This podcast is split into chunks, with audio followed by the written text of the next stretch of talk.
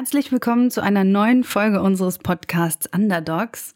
Ich bin Ronja Lebeda und ich bin sehr gespannt auf meinen Interviewpartner heute, Herr Professor Dr. Hell. Er ist Professor für Experimentalphysik an der Uni Göttingen. Genau, das heißt jetzt ähm, multidisziplinäre Naturwissenschaften seit 1. Januar.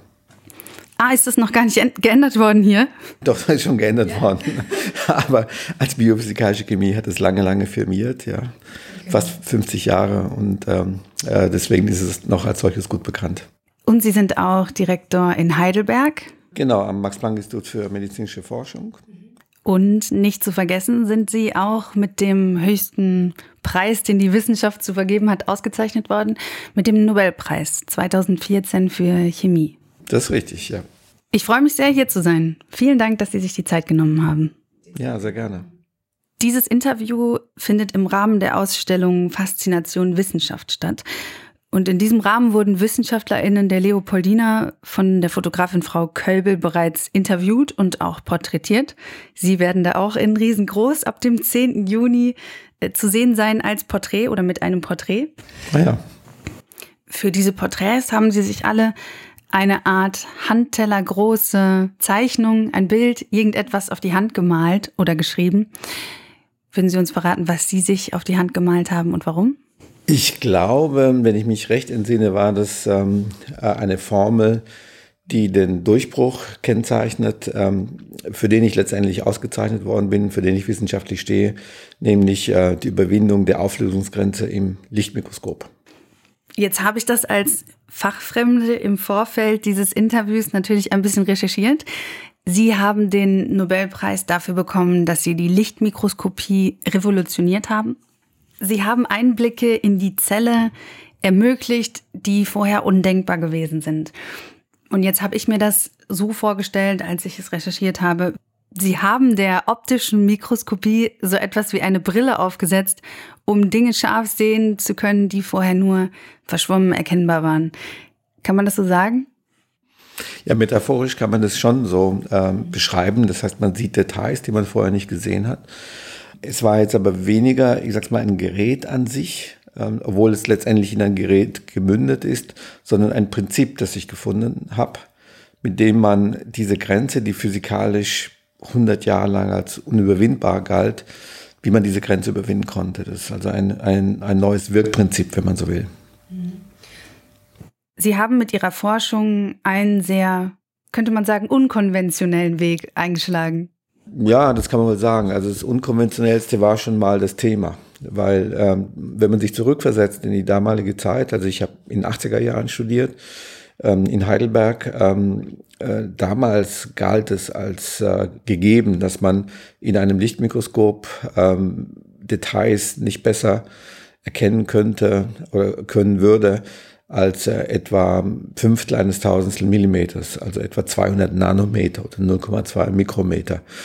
Und ähm, jeder, der gesagt hat, nee, nee, da kommt mal runter, und zwar kräftig runter, wurde nicht ernst genommen. Und dieser sehr eigene Weg des Denkens, den Sie in der Wissenschaft eingeschlagen haben, würden Sie sagen, das ist so ein Grundprinzip in Ihrem Denken? Wenn Sie mich so direkt fragen, äh, dann fragen Sie mich eigentlich, ja, bist du so ein Typ, ja, der immer alles neu äh, sich überlegt oder es anders überlegt? Ähm, nicht alles, aber in der Tat, äh, ich habe schon so eine Neigung. Da haben Sie, da, da treffen Sie wirklich ins Schwarze. Ich habe schon so eine Neigung, mir zu überlegen, wenn ich was höre oder so, ist das wirklich so haltbar, wenn man der Sache nachgeht, oder ob ob letztendlich nicht eine Mode ist oder ein Trend oder so oder viele Sachen nimmt man einfach an, dass sie so wären, aber, aber in Wirklichkeit sind sie, sind sie nicht so gewesen. Es, es gibt viele Narrative, an denen ja was dran ist, aber die letztendlich so in der Art nicht stimmen. Haben Sie da auch ein Beispiel zu? Also ein Beispiel, ähm, was ich so generell behaupten würde, ähm, ich weiß, da lehne ich mich ein bisschen weit raus, weil ich ja nicht vom Fach bin ist, ähm, dass, wenn Sie sich das Fach Geschichte anschauen, ja, also ich, Geschichte ist natürlich ein Fach, das im, im Unterricht gelehrt wird, man studiert es und so weiter. Aber wenn Sie ganz neutral, also ganz neutral die, die Narrative sich anschauen in der Geschichte vor 100 Jahren vor 70 Jahren, vor 50 Jahren, vor 30 Jahren und heute, dann sieht man, dass die Narrative anders sind, dass die sich gewandelt haben. Und daran kann man gut erkennen, dass, ähm, äh, dass sich die Interessen der Menschen mit der Zeit ändern. Und weil sich die Interessen der Menschen mit der Zeit ändern, ändern sich auch die Narrative.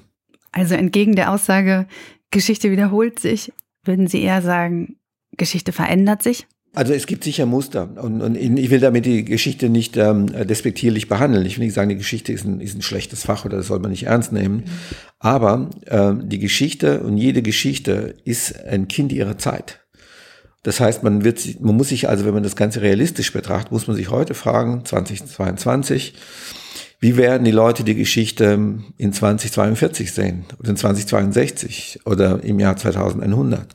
Und ich bin absolut sicher, dass Bewertungen von heute dann nicht äh, so der, dem Test standhalten würden, wie sie das heute tun. Weil sich die Interessen der Menschen mit der Zeit verändern und man wird vieles äh, sozusagen in einem ganz anderen Blickwinkel sehen.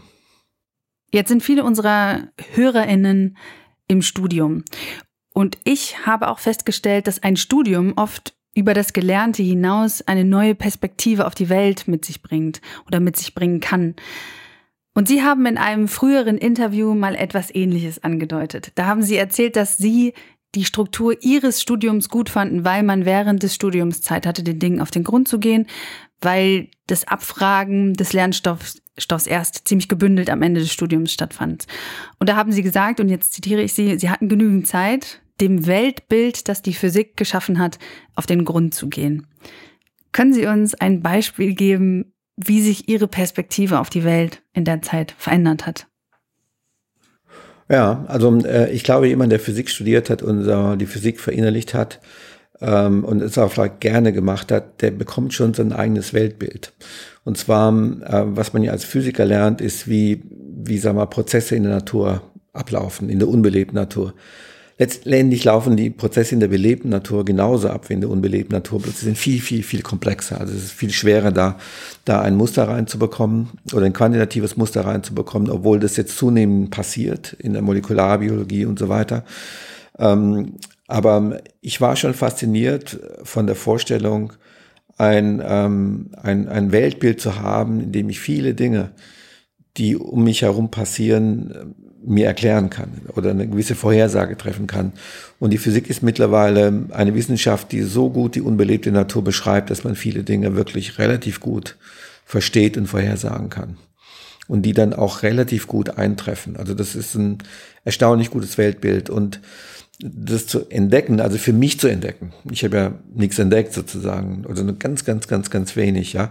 Ähm, das für mich zu entdecken, aha, das läuft also so. Also das ist das Prinzip dahinter. Ähm, das war für mich sehr befriedigend und es hat tatsächlich äh, auch meine Denkweise geprägt. Das stimmt. Kann man sagen, Sie gehen anders durch Ihren Alltag?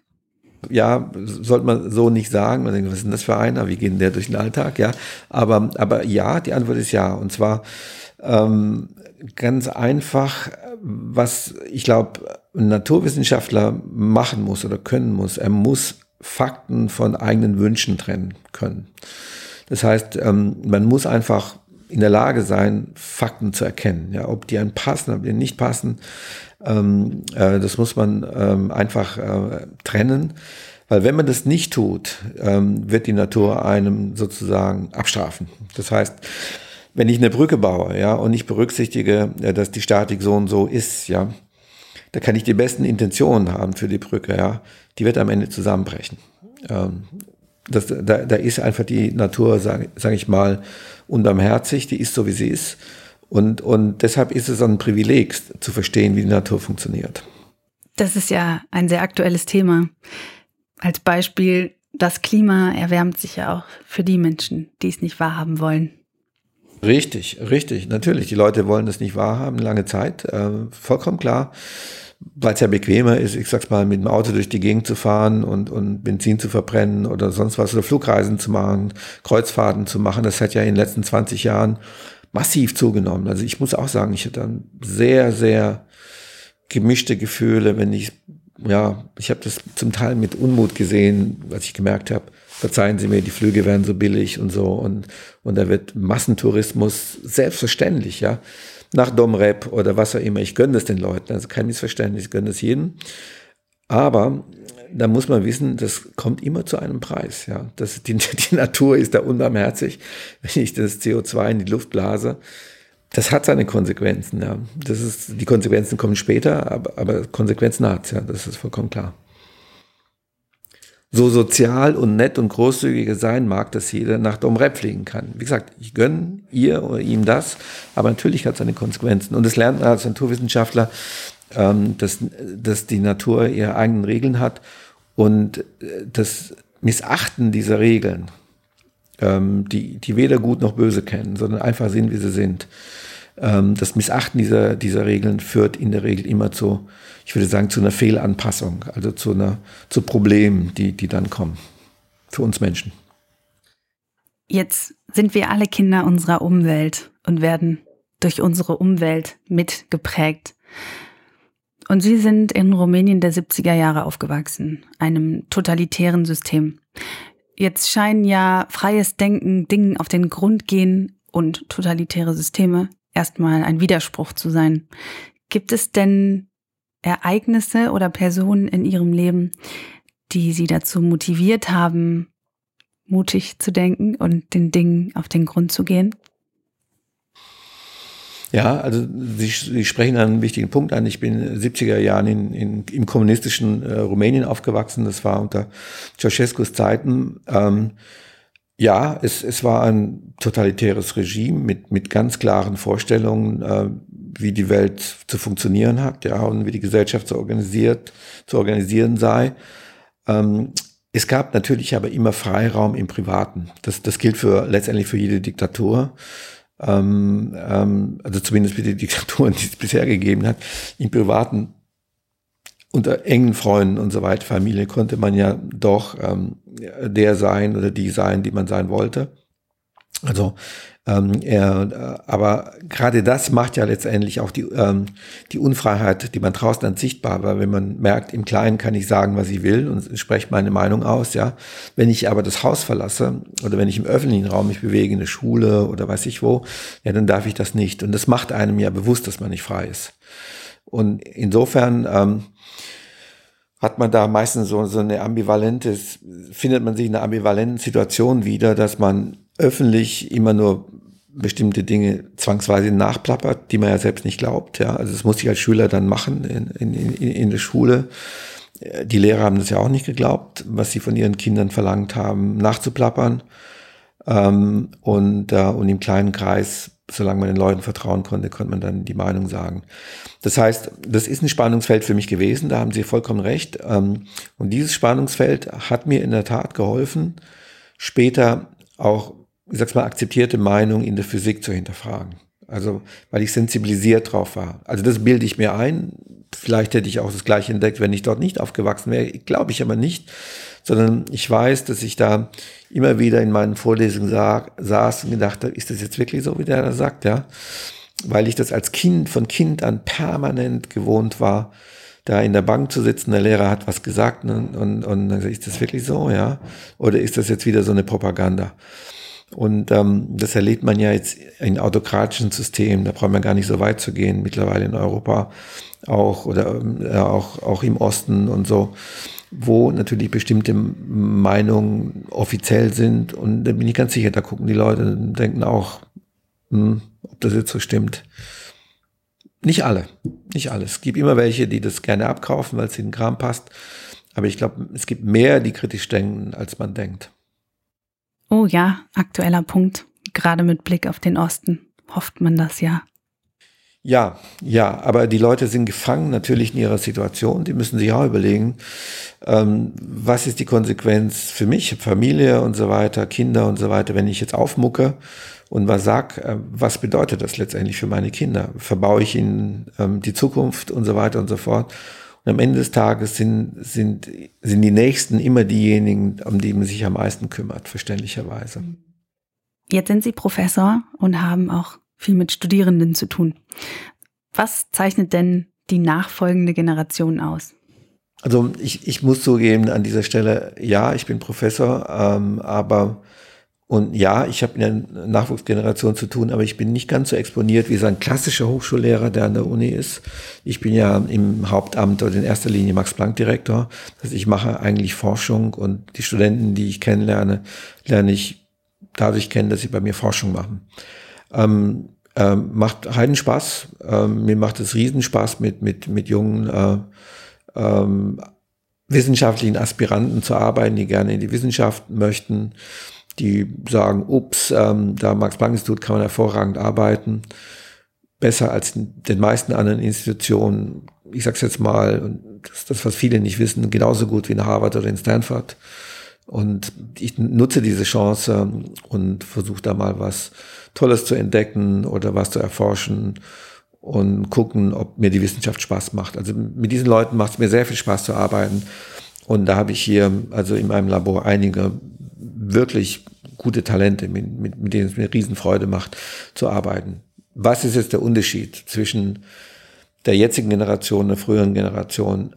Ich glaube, ein Unterschied ist, ähm, in meiner Generation, ähm, Ende der 80er, Anfang der 90er Jahre, war es als Naturwissenschaftler nicht klar, ob man als Naturwissenschaftler arbeiten konnte. Also es war viele, es gab viele Dropouts, wie man heute sagen würde, Leute, die dann was anderes gemacht haben, ähm, weil es äh, weil es eine Schwemme gab. Ähm, das kann man sich heute nicht mehr vorstellen. Also wenn Sie heute, wenn Sie heute irgendwas gemacht haben, was technisches, äh, Naturwissenschaft, auch Informatik oder sowas, dann wären Sie ja quasi schon schon von der Uni weggeheuert. Ähm, das war früher nicht der Fall.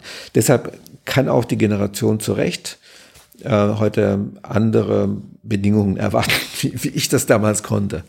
Also ich, ich war damals sehr prekär unterwegs. Das, das ist heute, muss heute nicht mehr sein und es sollte heute auch nicht mehr sein. An alle Studierenden, die gerade zuhören und die nach Harvard gehen wollten, Max-Planck-Institut ist auch eine gute Adresse. Ja, ja, ist auch, ist auch richtig, ja, ist richtig. Das ist nicht nur ein Gerücht, das stimmt auch und das ist auch gut so, dass man hierzulande Institute hat, die, ähm, die wirklich auf, ähm, ich sag's mal, Weltklasse-Niveau Arbeitsbedingungen bieten können. Jetzt hören hier viele fachfremde Leute mit.